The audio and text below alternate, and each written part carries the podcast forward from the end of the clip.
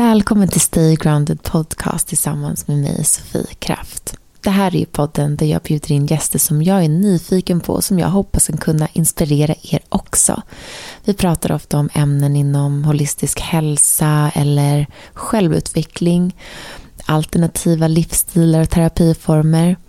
Och jag hoppas att vi kan lära oss av varandra, öppna upp världen lite mer för det finns ju så mycket spännande att ta del av. Jag är så glad att du lyssnar och jag hoppas att du vill stötta den här podden genom att lämna en review. Glöm inte det, för det skulle hjälpa mig så mycket och det gör att jag kan fortsätta göra det som jag tycker är allra roligast och skapa ännu mer härligt innehåll för er. Idag har jag bjudit in Elin Lanto och vi ska prata om kreativitet. Elin är ju sångerska, hon har även skådespelat, dansar i bakgrunden och ser du henne så bara utstrålar hon kreativitet och hennes hem är helt magiskt.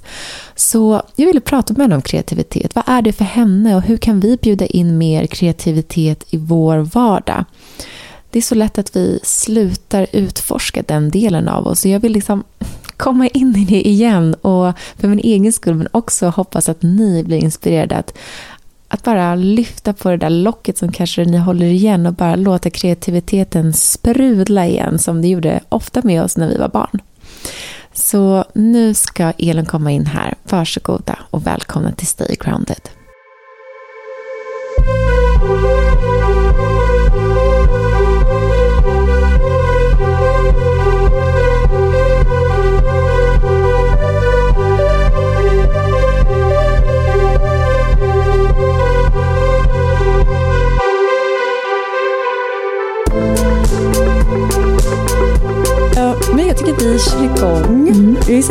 Glad att du är här Elin. Jag har nämligen Elin Lanto med mig här i Stay Grounded. Och jag har ju längtat efter att eh, du ska gästa mig. Jag bjöd in dig för länge sedan, precis när jag egentligen startade podden. Och eh, då var jag lite nyfiken, men nu känns det som att det är bra timing för det har hänt så mycket för dig de senaste månaderna. Välkommen hit! Tack så mycket!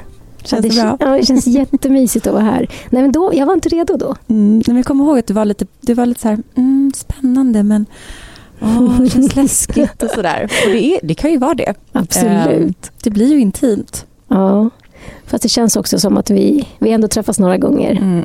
Som att man jag känner mig trygg med dig. Ja, bra. Ja. jag ska inte sätta dit dig, jag lovar. Nej, nej, det tror jag inte. Hur mår du idag om vi börjar där? Jag mår jättebra idag. Mm. Um, ja, men jag mår jättebra.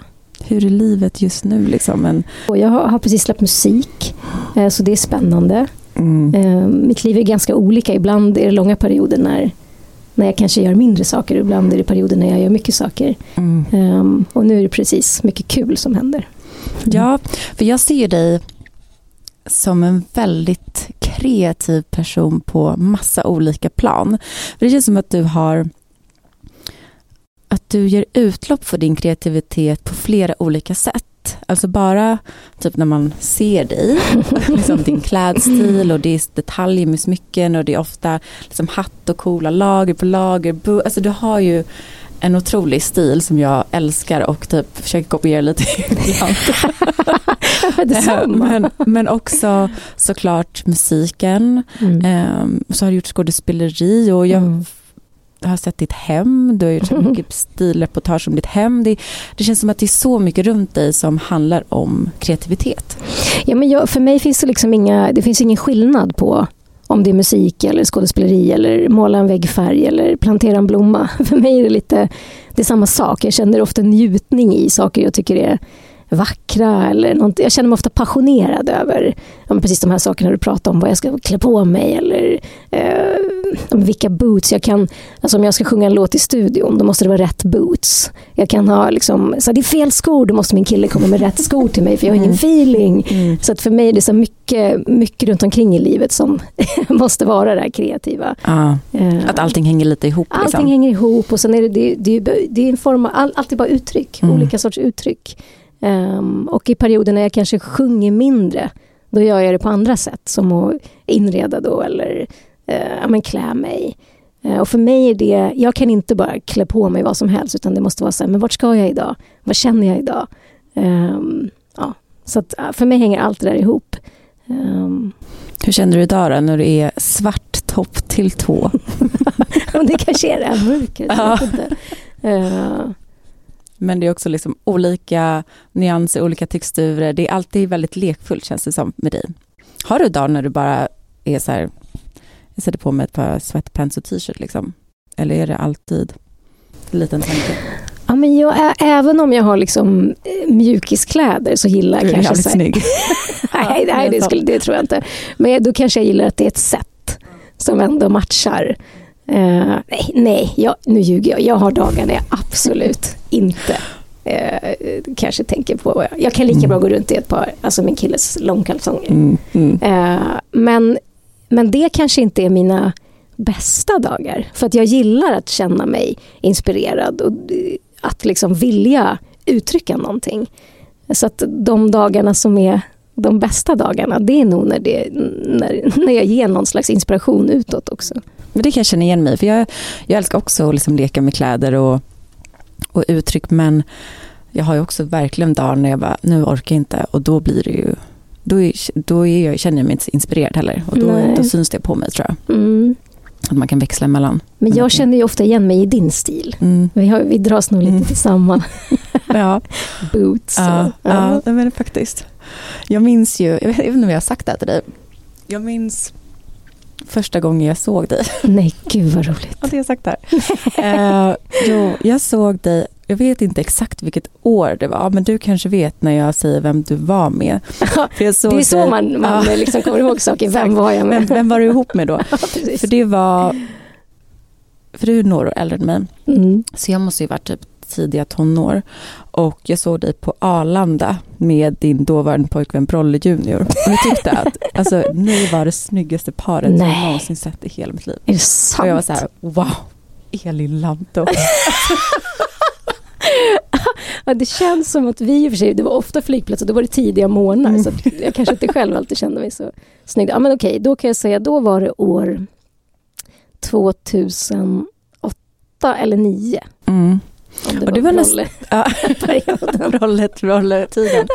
Men var det där någonstans det började för dig? För då hade jag redan lyssnat på din musik. Då, när, ja, men, guida mig hur allting började med liksom, artisteriet. Mm. Alltså jag, när jag var liten så jag är dansare från början. Mm. Så att jag höll på med tävlingsdans. Mm. Rock'n'roll mest, som är när man flyger fyra meter upp i luften och gör volter. Så det höll jag på med liksom, från att jag var sju år eh, tills jag var 16. Och då började jag ett musikgymnasium i Enköping, där jag kommer ifrån. Uh, och så gjorde min pappa, han bygger kök och ritar kök, så han gjorde ett kök och så kom han hem en dag och sa så här Elin, jag tror att han, han jobbar med musik på något sätt. Eh, det hänger så guldskivor och grejer på väggarna, du borde följa med. Jaha, någon han jobbar ja, han, hos? Han byggde ett kök hemma ah, hos en, en, man i Uppsala och så sa han att du borde följa med, det hänger guldskivor och grejer. Han visste att jag började vara intresserad av musik. Eh, så jag spelade in en enkel demo hemma hos en klasskompis Eh, och så följde jag med och lämnade den här demon. Men vänta, gjorde du det bara, hade du sjungit och så innan? Eller var det bara så här, oj, jag fick en opportunity, pappa jobbar någonstans. Ja, nej, nej. Alltså jag har stått på scen hela mitt liv. Så att jag har stått på så talangjakter i skolan och liksom i Enköping, då, så småstad som jag kommer ifrån. Så att jag har stått på scen mycket. Men jag hade nog trott kanske att det mer skulle vara eh, dans, eh, kanske skådespeleri. Musik trodde jag nog inte skulle vara min mitt main fokus. Men när jag började gymnasiet, jag hade hunnit gå gymnasiet ett halvår när det här var. Så då, var jag, då var, hade jag slutat med dans och var så nej men det, nu är det musik jag ska göra. Så då var det, fanns det bara det sen dess. Um, så vi hade redan börjat leka lite i den här kompisens studio. Um, men då var det så här, vi måste spela in en låt som... Uh, som du kan visa upp? Ja, mm. precis. Och uh, vet du vilken låt det var? Nej, det är klart att du inte vet. Nej, men det är lite kul för att uh, det är en countrylåt. Det var en film som hette Coyote Ugly. Oh, mm. Jag älskar den. Ja, jag med. Uh favorit. Så då spelade jag in en Lean Rimes-låt. Jag tror den hette But I Do Love You. Eh, så ja. den spelade vi in. But I do love you. Ja. Och idag när jag tänker så, så här, det är klart att jag spelar in en countrylåt. Och då var jag ju helt oformad, eller vad man ska säga. Jag, jag kunde inte så mycket om musik. Jag kanske inte kunde min röst än eller sådär. Men det var ändå dit jag drogs. Lyssnar du mycket på det? Eh, på country? Mm. Ja, ehm, country det är väldigt brett. Ja, det är det. Ja, men jag gillar ofta när det finns ett mörker, när det finns en svärta. Kanske inte den countryn som går åt dansband, det är inte riktigt min. Eh, men det kanske är för att jag tävlings, tävlingsdansar så mycket som barn. Men ehm, jag tycker om berättandet. Mm. Att det ofta är, En men som- story liksom. ja, men som Dolly Parton, att hon kan berätta det hon kan berätta på tre minuter. Det är knappt vad en långfilm klarar på, på två Mm. timmar. Ja, gud vad fint sagt. Gillar du country? Alltså, jag har aldrig tänkt att jag är en som gillar country. Nej. Men det är nog också för att jag inte riktigt har koll på genren för att den är så bred. För Mm. det är vissa låtar som bara, det här är ju en countrylåt, de älskar jag ju. Mm. Så att, men jag har aldrig känt, jag har aldrig sett mig själv som liksom en country och nu när det, nu är ju country kommer det verkligen tillbaks Ja. så himla mycket också Ja. i poppen. Ehm, så att jag behöver nog eh, utforska den genren lite mer. Mm. För att jag gillar, gillar det mer och mer men jag har inte, inte riktigt dykt in i det så mycket. Nej, men som du säger, det suddas ut, alltså gränser. Att så här, jag, jag gillar gitarrer. Jag gillar gitarr och sång och berättandet. Eh, och nu finns ju det i de flesta genrerna. Eh, ja, men i alla fall, då, då lämnade jag den här demon till honom. Ehm, och sen en vecka senare så hade han skickat vidare den då till ett skivbolag. Så då fick jag komma till Stockholm. Men det är så kul, jag blir så pirrig av sånt här. Och hur gammal var du då? Tonåring? Nej, jag var liksom? 16. Eh, och på den tiden tyckte folk att det var väldigt ungt. I, idag kanske det inte är det, för att idag... Då har alla inte. idol och då är alla typ Exakt, här- de är ju det. Liksom. 16, 17. Ja, liksom Mm. TikTok, du vet, folk de kör igång tidigt, men då, då gjorde man inte det. Um, Idol fanns inte ens. Jag tror att Idol kom, det kom nog samma år, 2004, när jag släppte musik sen. Eh, ja, men så då började jag spela in musik, så jag var ledig från skolan en, ibland två dagar i veckan för att jobba i en studio. Ehm, och det skivbolaget hade väldigt mycket pengar. Ehm, han som signade mig heter Lasse Andersson och han är son till Stickan Andersson. Och Stickan är ju en Polarpriset, ABBA, Mm. Ted Gärdestad. Så att jag fick direkt komma in och jobba i så fina studios. Det var livemusiker, eh, symfoniorkestrar. Wow. Ja, sen har jag fått känna på hur det känns när det inte är så. Men jag fick i alla fall, det var min första liksom, Ja, vad häftigt att komma in i den världen. Ja, det var fint. Jag tycker det är fint att det var din pappa som alltså, pushade dig lite eller gav dig lite den öppningen. Mm. Har, du, har, har du haft mycket stöd från familjen i, i din liksom, kreativitet och skapande? Att liksom, för det är ju en annorlunda väg att välja kanske att våga tro på. Men jag vill bli artist eller sångerska eller dansare. Nej men eh, alltså alltid. Våra, det spelar ingen roll vad vi har gjort, men vi är fyra, fyra barn, fyra syskon. Eh, alltså alla vi har fått göra precis vad vi vill. Vi har fått vara exakt den vi vill. Ingen har blivit liksom pushad åt något annat håll. Ehm, min pappa är ju superkreativ. Han har byggt huset som vi är uppväxta i. Min mamma sydde alla våra tävlingskläder, är otrolig på att sy. Eh, så att jag kommer ifrån en väldigt kreativ Mm, du har med dig det. Mm. Ja, men, men eh, alltså när vi höll på med dans hela familjen, då var pappa byggde danslokalen, mamma var ordförande i klubben. Wow. Nej, men sen min brorsa spelade tennis, då var de lika engagerade i det. Ehm, så att jag alltid, vi har alltid fått göra precis det vi har velat och eh, fått drömma stort. Min syster håller på, hon syr kläder idag. Din syster, jag måste bjuda hit henne också. Hon är magisk jag gör också. det. Ja, wow. Hon är helt otrolig. Eh, Ida nej, men Lanto. så att, ja. Jag bara, reklamen. Kolla in. Nej, bjud in henne. Hon Mm. är, hon är en väldigt, väldigt fin människa. Den bästa jag vet. Ehm, nej, men så det, var, det är bara självklart. Och fortfarande, alltså, när jag hade en releasefest, eh, det var ju där, Mm. Eh, var det förra veckan eller förra, förra veckan. Men då är hela min familj där från Enköping. Det är syskonbarn och, och jag har varit med i Melodifestivalen. Då står alla där med så upptryckta t-shirts. Och, Gud vad fint att ha med sig det. Ja. Ja. Och framförallt också fint att så det spelar ingen roll vad vi gör. Det är likadant för alla mina syskon. Så det handlar inte om att något eh, yrke skulle vara mer intressant än något annat. Utan mina föräldrar, det har alltid varit så. Vi finns alltid för varandra. Gud vad fint. Gud vad fint. Ja. Jag tror inte alla har det så. Nej, men man tar, ja, nej, precis. Man kan ju ta lite för givet det man har eller inte har. Men eh, det, det är det jag Tror det känner har- till. Tror det har hjälpt dig att eh, känna någon form av styrka att våga göra det man vill? Att, eller har du, för det är ju det är så himla många som pratar om som prestationsångest Mm. och att man ska vara duktiga flickan och att man ska eh, passa in i en, en viss box. Mm. Ehm, och jag tror att det ofta handlar om barndom, vad man får med sig, men också med samhället såklart. Ehm, men om man då har den här, så låter ju en jättefin, så här, trygg uppväxt med så mycket stöd i alla val. Har det hjälpt dig att känna dig eh, modig eller trygg? Eller jobb, har du fortfarande haft... Har det varit svårt ändå att gå den här lite annorlunda vägen? Att jobba inom kreativitet och skapande? Alltså jag tror att för mig har det aldrig ens funnits något, det finns inget alternativ. Alltså jag kan inte ens, jag kan inte tänka mig att leva ett liv um, där jag skulle gå till ett jobb för att tjäna pengar. Um, som inte ger mig någonting mer. Mm. Uh, så för mig har det aldrig ens, det är inte ens något som behöver vara modigt utan det finns inget annat. Um, så att det, det känns inte ens som ett val utan det bara, det bara, för mig är det så livet ska vara. Om man har möjligheten så är det så Mm. livet ska vara. Mm. Um, och som mitt jobb med musik, det kan ju vara att jag inte ibland tjänar en krona på fem år. Men det spelar ingen roll, för att det är den jag är.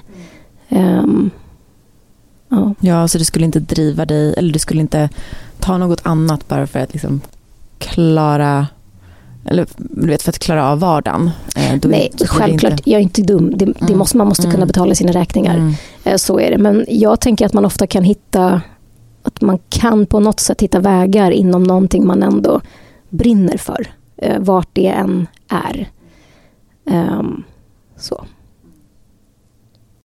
Det är så lätt att man hamnar i den här boxen fast man kanske inte vill vara där. Mm. Eller jag vet själv att jag så här, kan ibland, jag tycker att jag är fri i mycket av det jag gör men att jag alltid ändå så här, "Ja, men, är det- kan jag göra det här? Ja, jo men jag måste följa mitt hjärta för att annars mår inte jag bra. Mm. Och då blir det fel, då kanske jag, ja men då får jag väl tjäna lite mindre pengar då. Mm. Men eh, jag gör någonting som jag verkligen brinner för. Ja, men, jag kan i och för sig känna, jag kan, som nu har inte jag släppt musik på nio år. Och det grundar sig nog absolut i en rädsla. Men inte rädslan i för alltså, vad, jag, vad jag tror på eller vem jag vill vara eller vad jag vill göra. Men absolut i en rädsla vad andra kanske ska Vad tycka. Då. Ja. Mm. Och den är, den är inte jag som person. Jag är väldigt, när du pratar om de här boxarna, jag är väldigt utanför. Eh, Jag är inte så förtjust i att någon ska berätta för mig ehm, hur världen ser vara, ut eller eh, vilka ämnen som är viktiga eller du ska tycka det här eller det här. Och jag tycker samhället överlag är ganska det är ett ganska tufft klimat där man ska Och trångt. Ja, liksom. precis. Mm. Om man ska tycka... Du, du får tycka vad du vill så länge du tycker som mig. Och det blir jag ganska provocerad av. Då måste jag nästan tycka kanske lite tvärsom. Um, Det är väl lika. ja, jag vet. Mm. Jag vet. Ehm, men jag tror jag har varit sån sedan jag var barn. Var du också sån som barn? Mm, Jag tror jag var så som barn, men jag vet också att mina så här tonår, att då var jag nog lite mer så här, ja men jag vill nog vara som alla andra. Men det var Mm. ganska snabbt som jag, men det, när gymnasiet var slut, då flyttade jag till Berlin, som är typ staden där alla är helt olika och alla är så crazy som möjligt. Och det Mm. var så bra för mig, för då fick jag ah, liksom kunna andas igen Mm. och se världen. Att så här, men världen är inte som Danderyds gymnasium, där jag nej. gick till exempel. Ehm, och min värld blev så mycket större igen. Så det, jag tror att jag var inne lite i ett i mer liksom boxen, att säga, men att jag bröt mig ur ganska Mm. snabbt igen och det är väldigt Men när du, när du kom tillbaka då? Ja. Lyckades du hålla kvar den här fri... Ja, det tror Ja. jag. jag det, men det är, det är svårt ibland för att man Mm. också blir av med vissa vänner som kanske inte mm, förstår en Mm. eller tycker att man är konstig för att man tycker annorlunda eller för att man är annorlunda eller klär sig annorlunda eller Mm. jobbar med något annorlunda. Men det, jag tycker ändå att det är så viktigt för mig också att så här vara sann mot mig själv Mm. faktiskt. Ehm, verkligen. Annars så känns livet ganska onödigt. Mm. Så, Mm, verkligen. Ja, det, ja, det är viktigt med. Men jag tänker att det enda man har som är, är liksom sig själv, det är sig själv. Ja. För så tänkte jag om jag ska släppa musik, att så här, om jag ska göra det igen, då måste det ändå vara någonting som jag kan berätta. Mm, som du kan stå ja, för. precis, som jag kan berätta. mm, För att det är det enda jag har som inte är någon annan. mm. Så att om mina åsikter eller tankar eller känslor börjar vara någon annans, då finns ju inte, finns ju inte jag kvar. Nej. Okej, för du släppte då dina första, alltså jag, I won't cry, Mm. jag tänker mest på, var det Mm. första releasen? Ja, eh, så, det var genombrottet ja men Den precis. var jättestor. När jag hade fått det här då, skivkontraktet, då jobbade vi i fyra år med den skivan innan den släpptes. Ehm, så att jag blev signad när jag var 16 eh, och sen höll vi på i fyra år och jobbade med den. Så att jag var 20 när då I won't cry släpptes. Och var det då en process där du var med och fick säga och tycka och skriva? Eller var det mer ett skivbolag som hade bestämt hur Elin Lantto skulle Mm. vara som artist? Nej, men nej, jag ska inte säga att de bestämde, så var det inte. Det var ett skivbolag som var väldigt litet, de hade bara mig som artist. Så att jag fick extremt mycket fokus. Ehm, fick jobba med en otrolig producent under alla de här åren. Det var ju som min extra familj. Mm. Eh, Och Agneta som hade skivbolaget, vi bodde ihop på hotell, hon och jag när vi reste och sådär. Ehm, jag skulle inte säga att de försökte forma mig, men däremot kanske jag själv inte 100% visste vem jag var som artist. Mm. Vilket Eh. är helt rimligt när man Nej, men- är ja, 16 exakt. till 20. Det är Exakt. då man håller på att börja ens utforska. Ja, men så att jag, jag, skrev, jag, jag skrev nog en låt på första skivan tillsammans med min producent Adam.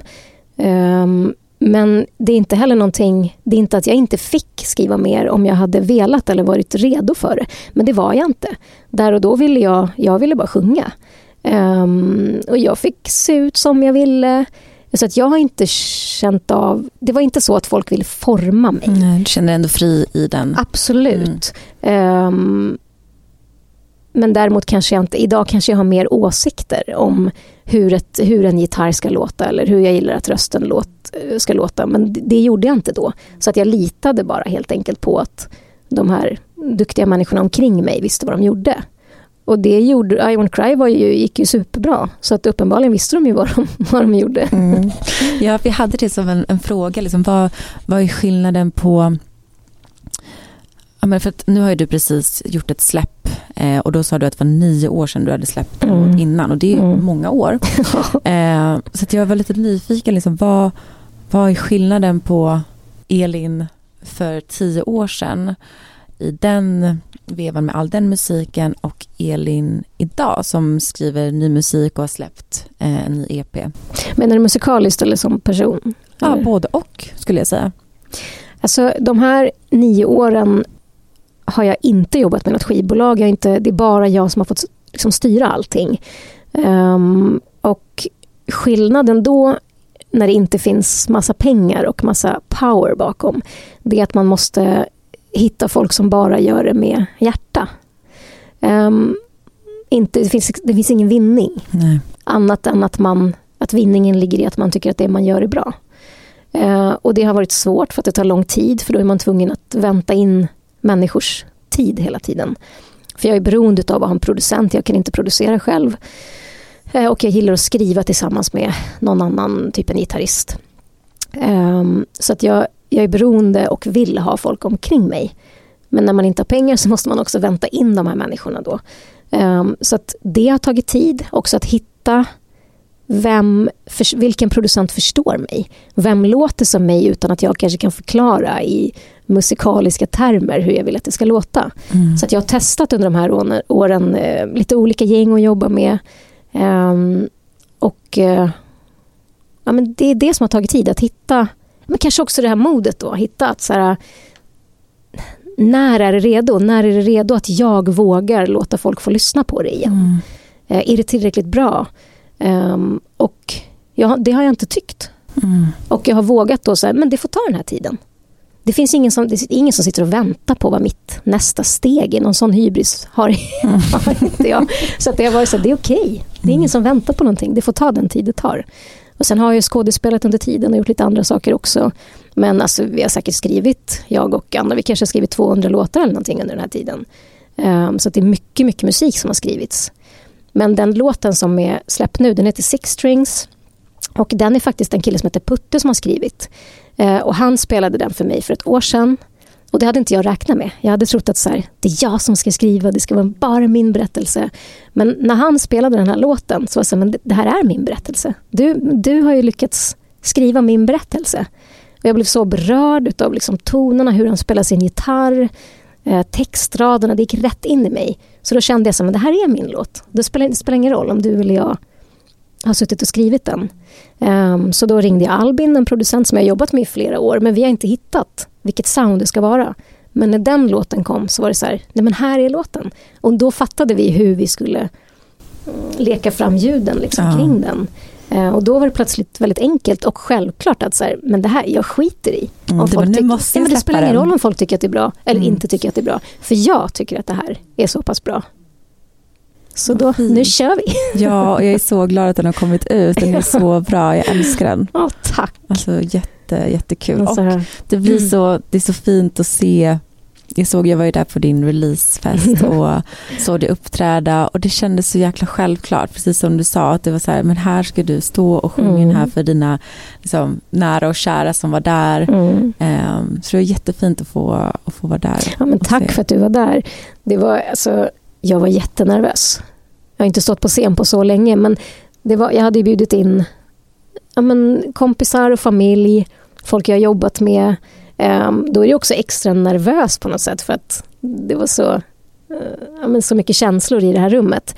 Men jag tror att det var en av de finaste upplevelserna som jag har haft under min karriär. För att det kändes som att det var bara kärlek i rummet. Det var ingen som var där för att döma. Um, det bara kändes, jag, jag, kände mig så varm när jag gick hem den mm. natten. Uh, och som att folk men ändå tyckte att det var bra. Och när man har jobbat så länge med någonting det här vi pratade om, att jag är så perfektionist, det var till och med, jag vet inte om du tänkte på det, men jag hade en, en doft i lokalen. tänkte inte på det.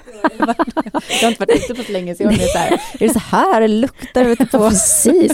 Nej men jag hade, jag hade eh, tagit in mitt så favorit, favoritdoftljus, att det skulle säga det måste dofta det här, rätt doft när folk hör mm. låten mm. första gången. Men den där detaljen otroligt, att du tänkte, jag älskar det. Jag, jag beundrar dig att du um, känner att det är så viktigt att göra det som känns rätt och att inte bara här, släppa någonting för att jag borde göra det för att jag är ju artist och folk förväntar sig kanske en ny skiva eller en ny låt, men att jag beundrar dig verkligen att du eh, gav dig själv tiden. För det är också, det är en så här fin sårbarhet i det också, och det blir så äkta då. Det känns så autentiskt att det är så här, nu vet man att det här är det du vill. Det är inget skivbolag som har pushat, det är ingen... För att jag, men, jag är ju jag är tillsammans med en, en låtskrivarartist också och jag vet hur svårt det är. Eh, men också den pressen man får utifrån att det blir förväntningar, det borde släppas nytt och så kanske man skriver någonting för att ja, det här låter som en hit, men är det någonting som kommer från hjärtat verkligen? I don't know. Mm. Eh, och att ha den debatten med sig själv hela tiden. Mm. Måste vara svårt, men att du ändå har lyckats stå kvar i din integritet och i vad som är du. Liksom. Jo, men man utvecklas ju också hela tiden. Så att jag kanske tyckte att någonting annat kändes superrätt för fem år sedan också. Um, för så tänker jag att det hela tiden, jag vill, jag vill inte låta som jag gjorde när jag var 16. Och det tror jag inte att jag gör. Um, så att det är det som är... Jag kanske, jag kanske borde vara ännu mer modig och våga släppa mer. Alltså of, mm. oftare än var nionde år också. Um, men, eh, men det händer grejer. Alltså jag, jag låter inte som, alltså bara det jag spelade in för ett och ett halvt år sedan låter inte som det här. Um, så att det är en hel, hela tiden en process som utvecklas. Men den här kändes bara mest rätt. Mm. Men och du, jag tycker det är fint också då att det här kreativa för dig som du sa, det är liksom ditt sätt att uttrycka dig på. Och att det kanske inte behöver vara alltid en liksom en brödföda, utan du måste få utlopp för din kreativitet bara för att du ska må bra. Mm. För att det är en del av ditt liv. Mm. Eh, så även de här nio åren när du har gjort säger, 200 låtar, det är otroligt att du liksom har skrivit så mycket och det kanske är det du behövde bara för att här, vara du och må bra i livet. Att få chansen att uttrycka dig så, oavsett om någon hör eller inte. Ja, men jag tänker att man ofta frågar folk så här, vad gör du nu? Um, och då kan jag tänka så här, men gud vad lite jag har gjort under ganska många år jämfört med om jag tänker mellan jag är 39 nu. Om jag tänker mellan 20 och 30, det var när jag hade kanske mest karriär utåt. Att jag gjorde mycket tv, hade mycket låtar i radio. Um, då hände det väldigt mycket på det sättet. Om jag tänker mellan 30 och där jag är nu, 39. Men vad har jag gjort då? Alltså jättelite egentligen karriärsmässigt på det mm. sättet. Uh, men det kanske har hänt jättemycket andra saker som Exakt. är att man har levt. Att man, uh, det kanske har hänt helt andra sorts saker som är supernödvändiga för att kunna skapa någonting igen. Eller sådär. Men jag tänker att man ofta frågar folk, så vad gör du nu? Det är egentligen så fel fråga, man kanske inte gör någonting. Kanske och det, är det, som, är, är så, Exakt, det är nog det kanske var det som är grejen. Att mm. jag har bara låtit mig själv få hitta vad det är jag... Mm. Och det, det är det som... Det är så svårt tycker jag att prata om kreativitet också som yrke. För att eller så här, vad värderas, vad är bäst? Mm, är bäst på att vara kreativ? Det är ju så konstigt, alla ja. är ju kreativa. Ja. Eh, vissa kanske inte vågar, låter sig själv eh, leka med det. Liksom. Mm. Eh, men, ja, men eller kanske inte ens tänker på det. Nej. Att, så, nej, men jag har ingen, delen nej, men så, jag är ingen kreativ. Så, mm. Men vadå, du planterar ju blommor. Så, du bestämmer ju hela din rabatt här. Det är ju att vara superkreativ, tycker jag. Mm, exakt. Uh. Så det är svårt, vad, vad värderas som bra kreativ, kreatör mm. eller inte? Um, och där förstår jag att det kan vara, att man kan känna då att så här, men jag har inte gjort någonting på nio år. Ehm, men du har ju skrivit på din kammare, eller du kanske har gjort dina, som dina kläder och din inredning. Mm. Alltså det finns så mycket, men det är ju det är komplicerat i ett samhälle där allt ska typ mätas i pengar. Och i, ja, och i siffror. Status. Ja, exakt. Ja. Man ser allting, man ser hur mycket följare folk har, man ser hur mycket en låt har streamats. Eller liksom, det, går, det, går att mäta, det går att mäta framgång på det sättet. Mm. Eh, eller framgång, vad är framgång? Men eh, i alla fall den sortens framgång. Och det är, också, det är ju lite stressande kanske. Ja, och säkert hämmande ännu mer ja. för den kreativa eh, ådran liksom, mm. och den delen av oss själva. Men skulle du säga att att din kreativitet i alla olika former, är det det som eh, hjälper det dig att som, känna dig tillfreds i livet? Liksom bara en, ja, men, må bra och Ja, men det är liksom det som när jag kom in i det här rummet som vi, som vi sitter i nu. Då är det första så åh vad fint det är, det är en, vilken vacker röd färg på, på dörren. Och då tänker jag, då får jag någon så positiv känsla utav att jag tycker att någonting är vackert. Um, kanske låter ytligt, jag vet inte. Men, um, så att hela, hela mitt tänk är ja. bara konstant kreativt om jag ser en spricka i en, en eh, stenvägg, så säger jag åh vad fint! Alltså, den där färgen skulle jag vilja försöka återskapa. Eh, så att för mig är det ju det som är en så vardagsinspiration. Att kunna se saker, det kan låta skittöntigt, men det kan vara ett, så här, ett träd är vackert där man bor eller att man, inte vet jag, möts. Ibland, jag bor ju på landet också utanför Enköping. Att man kan komma hem och mötas av fasaner, kallar vi den här fasanen som borde. Så det är fasaner. Alltså att, det, att man hela tiden liksom leker med, det är väl någon slags fantasi också. Att våga ha kvar. Mm. Eh, så barnasinnet. Ja, kvar. men återigen mm. det, här, att det här inrutade, vem bestämmer vart de ramarna är? Jag tänker inte leva innanför dem. Nej, så fint.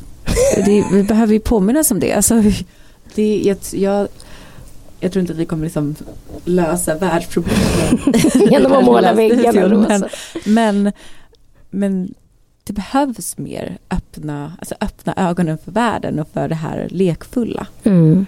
Verkligen. Eller man är i alla fall olika. Jag tycker att alla, alla olika typer måste vara okej. Okay. Ja, välkomna. Mm. Ja, precis. Och kanske att det där kreativa kanske inte får jättemycket, tänker om när man går i skolan och sådär kanske inte det är det som man har mest.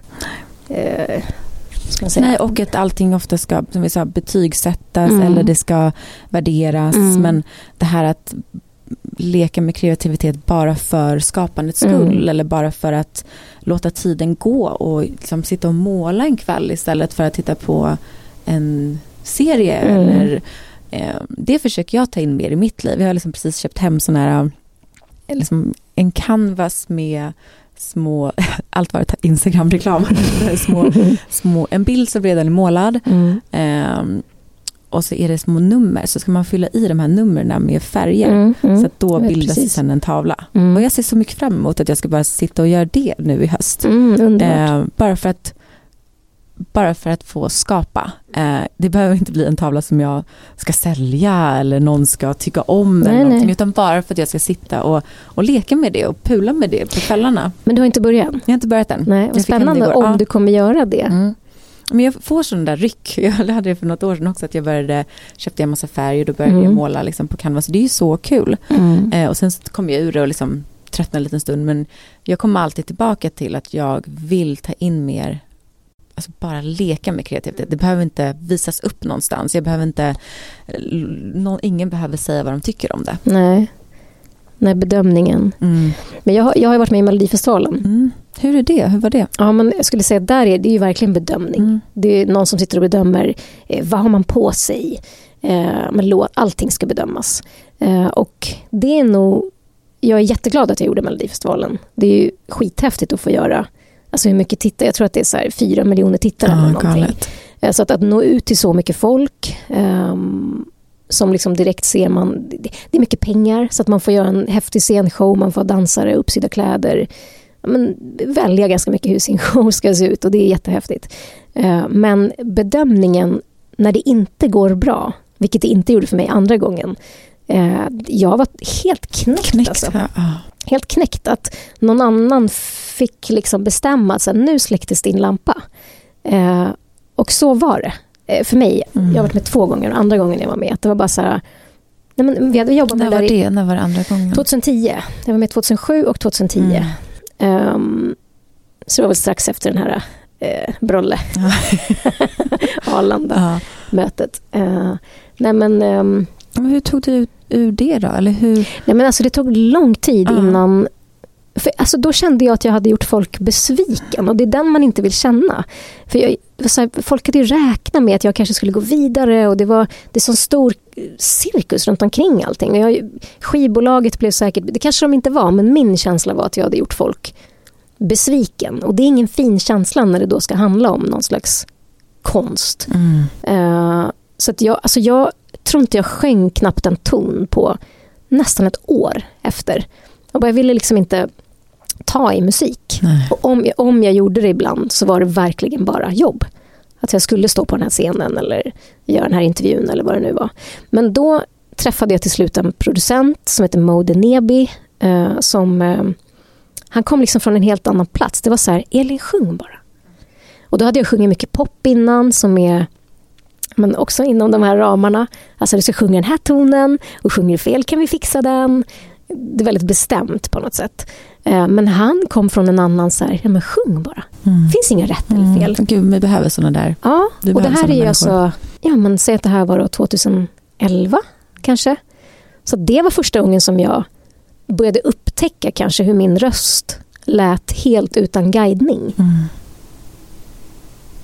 Jag tänker många som inte vågar, eller det är fel att säga våga kanske, men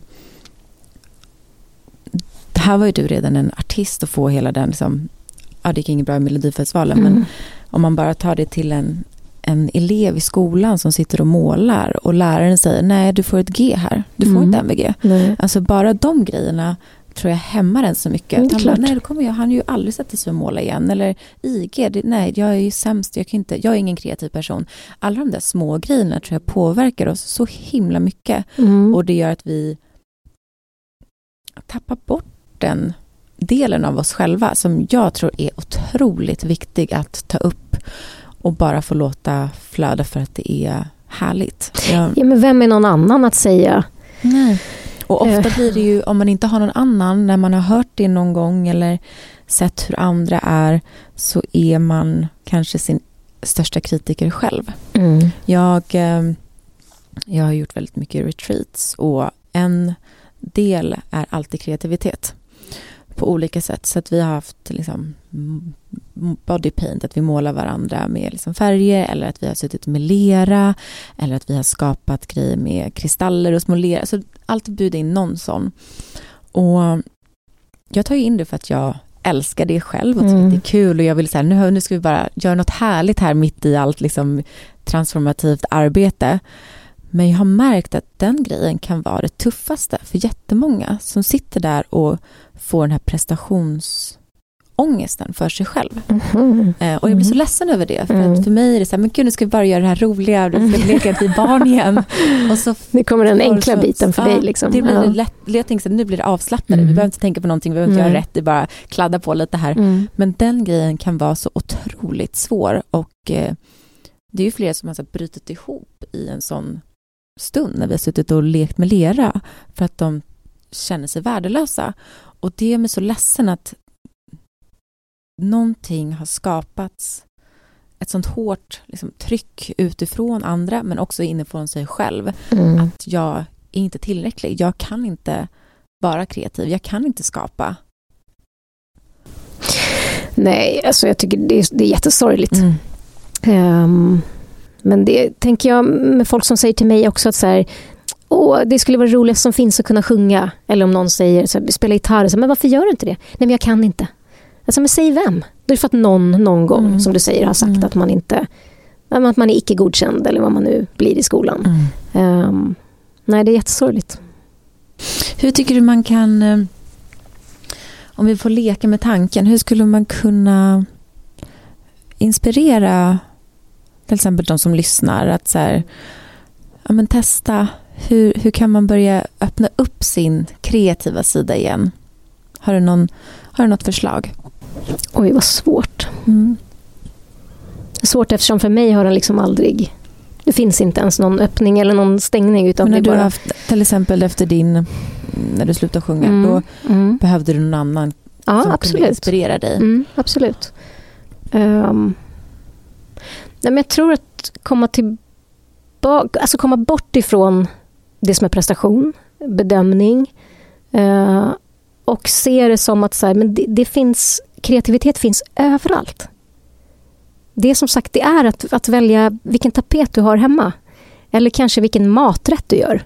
Alltså hur Verkligen. lagar du maträtten? Mm. Lagar du den eh, det ska gå snabbt för att nu ska maten stå på bordet om en halvtimme. Eller gör du den liksom Åh, det här ska bli gott och vad fint med den här extra kryddan. Eller nu, jag är skitdålig på att laga mat.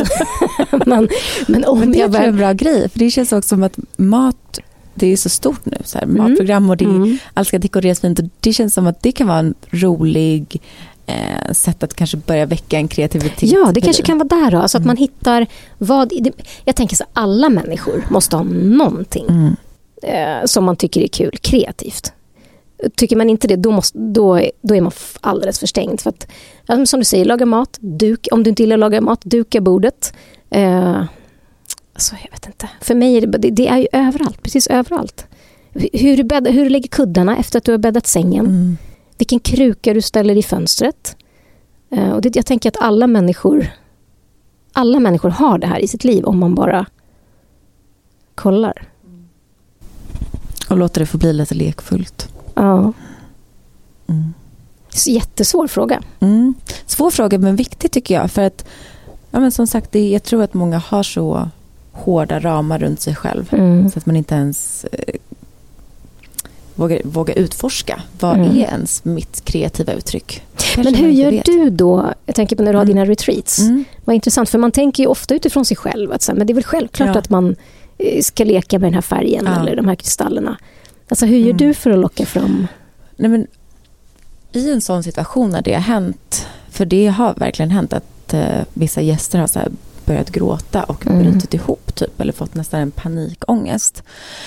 Um, men ofta det som, eller det fina är ju att så här, alla stöttar ju varandra i det. Så att om det har varit så att en kvinna eller en tjej då har att det här har hänt, så har ju hela gruppen sen bara så här, suttit med den och bara, det är okej, vi gör igen.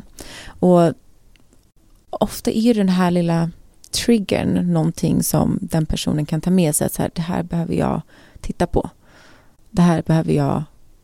Varför reagerar jag så här starkt när jag ska må, liksom, skulptera en mm. lerfjäril mm. men jag får en panikångestattack? Det, ju, det blir som ett tecken till att någonting stämmer inte och att det är där man behöver kanske jobba lite mer eller ta hjälp eller börja. Så det är oftast det blir som små ledtrådar till att någonting inte står helt rätt till. Men då är ju de också ganska öppna tänker jag. Om man kommer på ditt retreat mm. då är man ändå öppen för att eh, eh, känna ja. mycket och vara närvarande. Jag tänker det är svår, svårt i, i samhället där, där det inte finns. Uh, att så, är det någonting man då har från att man är barn? Eller alltså, mm. kan man... Blir man liksom stelare och stelare? Ja, jag tror det. Ja. Och det är därför jag tycker att vi... Eller det hade varit fint om fler vågar eh, skakas om lite och bara gå tillbaks till på dagis när vi satt och lekte med med lera och mm. målarfärg och kladdade mm. och vi klädde ut oss. Alltså, vi hade ju liksom utklädningslådan varannan dag. Var ju liksom, Vad är det nu? Nu ska jag klä på mig det här. Det är ju den leken som vi vuxna i en vuxen värld tappar så ofta. Mm. Som jag tror har mycket med att göra till att vi känner oss stressade eller eh, otillräckliga och sådär.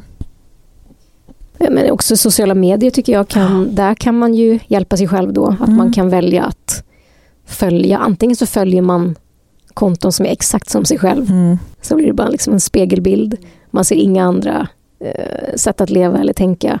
Eh, eller så väljer man att inte göra det. Om man tänker så här, men jag skulle behöva bli lite inspirerad inom det här, men då kan man följa, följa det. Då. Det är, det faktiskt, är ganska, det är faktiskt ganska enkelt ja. idag ändå att ehm, eh, få till sig eh, väldigt mycket olika eh, Exakt. Intryck. Det är faktiskt en väldigt bra grej med sociala medier. Man kan lära sig där mycket också. Mm. Det känns som vill man prova någonting nytt eller lära sig spela ett instrument eller lära sig måla på ett visst sätt så finns det ju tack vare liksom, mm. internet och Instagram och Pinterest och TikTok och alla de här. Det finns så många olika kanaler nu där vi kan inspireras av andra och lära oss nya saker. Ja, och det kan man ju välja. Antingen så kan man tycka att, sociala, att det bara är så, det är bara massa skit eller det är samma sak. Men, så här, men det väljer du själv. Mm, du exakt, väljer själv vad du varje ja. dag liksom matas med. Mm. Mm. Jag, ska börja, jag ska börja kolla på de här målargrejerna nu. men jag brukar ha en återkommande fråga. Mm -hmm. eh, podden heter ju Stay Grounded. Mm. Och eh, jag undrar, vad gör du för att känna dig grundad? Eller vad, vad gör du för att om du känner dig stressad, du kanske aldrig är stressad och du bara myser runt i ditt härliga hem. Nej. vad har du för sådana liksom, eh, för kreativitet och musik är ju såklart en del av allting, men har du några andra sådana, vad du behöver för att Nej, men jag till exempel bor ju på landet också utanför Enköping. Uh, och det kan jag känna om jag är i, i stan i Stockholm. Um, flera dagar i rad, alltså, nej, men jag måste jag måste hem, jag måste kunna hem till landet. Jag måste kunna öppna en dörr, jag måste kunna gå ut barfota om jag vill. Uh, man kanske kan krama träd om man vill det. Uh, så den för mig är så här, men jag måste... Jag känner, jag känner mig instängd i stan. Um, sen älskar jag att vara i stan för att det finns puls. För jag kan också, om jag är på landet för länge, då tappar jag helt. Och jag, jag, jag använder ingen dator, jag svarar knappt i telefon. Så då blir jag som helt avstängd och då skulle det plötsligt kunna gå en månad och jag har inte gjort någonting annat än att bara varit där. Um, så att jag måste ha liksom båda dem, den kontrasten för att vara som mest levande. Um, mm. så, att, för, så att för mig är grounded är liksom natur. Naturen. Naturen. Mm. För mig med. Mm. mm. Och vad händer nu då? Framöver? Ja. Med den nya musiken. Det är, jag har ju hört, och det är alltså för det första om ni inte har sett videon också, ni som lyssnar, den är otroligt. Åh, alltså tack. den är otrolig. Den är så jävla snygg. Alltså den, saker görs grundligt ah. och länge, ah. vad det än är. Ah. och den, alltså vi började med den här videon i, um, ja när började vi? I mars tror jag. Vi spelade in den i april och nu var den liksom så här, nu är den nog klar i liksom augusti, september typ. Um, men den, ah, ja, det, alltså den här låten den har ju någon sån blandning av någon spaghetti western möter lite Tarantino. Mm. Uh, så att för mig var den också så här, det var det som var, var det svåra i musiken också. Att hur hittar jag, hur får jag det att låta så mycket mig som möjligt? Hur får jag det att vara blandningen av den här ena foten där i skogen och andra foten i stan. Där jag gillar kläder. Och, alltså hur får jag dem att mötas? Mm. Och det är skitsvårt. Um, jag tycker det är svårt som person också. Att så här, hur, när jag är i, i stan så vill jag hem till landet för att jag vill kunna öppna dörren och veta att det inte är en lägenhet ovanför eller bredvid eller under. Eh, men när jag är där hemma så tappar jag pulsen som jag får när jag är i studion till exempel i stan. Um, så att den här videon var så vi måste hitta en blandning av de här. Och jag tycker det känns som att vi har ja. den blev precis som jag hade hoppats. Ja, den är otroligt snygg alltså. Ja, Verkligen. men jag också, den lyfter alltså, låten också på ja, ett så fint sätt. Jag tycker det är kul med för det sa folk, så här, man gör inte musikvideos längre. Man gör bara så snabba, korta klipp. Det är inte min grej. Jag ville göra en så här riktig hederlig Ja, och där kommer man ju tillbaka till det där som du sa med country lite mer, att det, ja. det är som en historia som berättas ja. i låten. Och jag tycker det är viktigt, det ger uh, ju en mycket en större bild av uh, artisten också, inte bara låten. Mm. Att man Exakt. får komma in i en... Din värld. I min värld. Mm. Liksom. Um, och den, som sagt, den slutar inte för mig med låten. Den är även kläderna eller färgerna eller doften då, eller vad det nu är. Um, det känns som en, ny, en liten nystart nu med Elin Lanto som artist med att låten släpps. Mm. Eller, eh, det känns som en nystart. Eller tror du att du kommer liksom gå in i din lilla eh, borg och fortsätta liksom på din kammare? Eller känner du att mer i den här låten har den blivit som en typ katalysator att eh, släppa mer av det som du har suttit och skapat hemma liksom? Ja, eh, och verkligen att jag behöver lära mig att inte vara rädd för att våga släppa musik. Så det är bara musik. Eh, att man har så, eller jag har så höga liksom förväntningar på något sätt på vad det är att släppa musik. Men igen, det är bara släpp låten. Mm. Och nu är det ju så tillgängligt för alla. Mm. Alltså, det känner jag när jag startade den här podden. Först mm. hade jag också så mycket så här, oh, hur ska jag kunna göra det? Vem, hur gör man? Eller vem ska, ska, vem ska hjälpa mig? Och, och så jag, bara, jag gör det själv. Det är bara att göra. Ja. Um. Men precis så. Och uh, så har jag tänkt nu också att så här, men om det är 100 personer som gillar den, toppen. Är det 200, ännu roligare. Men nu har jag ändå gjort det. Mm. Nu finns och det känns på... bra i hjärtat att du ja, har släppt det, det är ju som att det inte är så här, ja, jag har gjort jättemycket musik men det är inte förrän det släpps som det på riktigt finns där. Innan det är det ju bara inom de här väggarna. Det är först nu som det får flyga. Mm. Eh, som faktiskt få beröra andra. Ja, precis. Mm. Att andra kan få känna någonting. Eh, och det behöver inte vara samma sak som jag känner. Eller jag hoppas att det inte är samma sak. Människor ska ju få, få liksom sin egna eh, känsla utav det. Och eh, vi har, det är flera, jag ska släppa en EP. Så att vi har flera låtar som är liksom klara inom samma, eh, ja, men i samma värld. Eh, så kul, jag är så taggad det. Ja, men det, kän, det känns jätteroligt. Och absolut, att det, så här, när det väl var gjort så säger men det här var ju inget läskigt. Vad är det värsta som kan hända? Men det är, att det, det är liksom att ingen, att ingen kommer bry sig. Nej. Nej, men då, då har du gjort det för dig. Exakt. Och ditt, ditt, Exakt. Ja, jag är så glad. Jag är, glad för din skull och jag är så här, man ser ju hur det glittrar i dina ögon. Att det liksom är där. Ja, vad bra. Ehm, jättefint. Vad bra. Tack. Jag är så himla tacksam att du har gästat mig och podden idag, att vi fått prata om kreativitet och hur din resa har varit till, till, eh, till där du är nu med det nya, nystarten för nästa. Ja, men jättemysigt. Ibland um tänker man inte på de här sakerna förrän man faktiskt pratar om dem mm. högt. Mm. Så det var jätte, jättekul. Mm. Nyttigt. Ser fram emot att se hela, lyssna och se hela EPn för jag förväntar mig en otrolig video till varenda låt.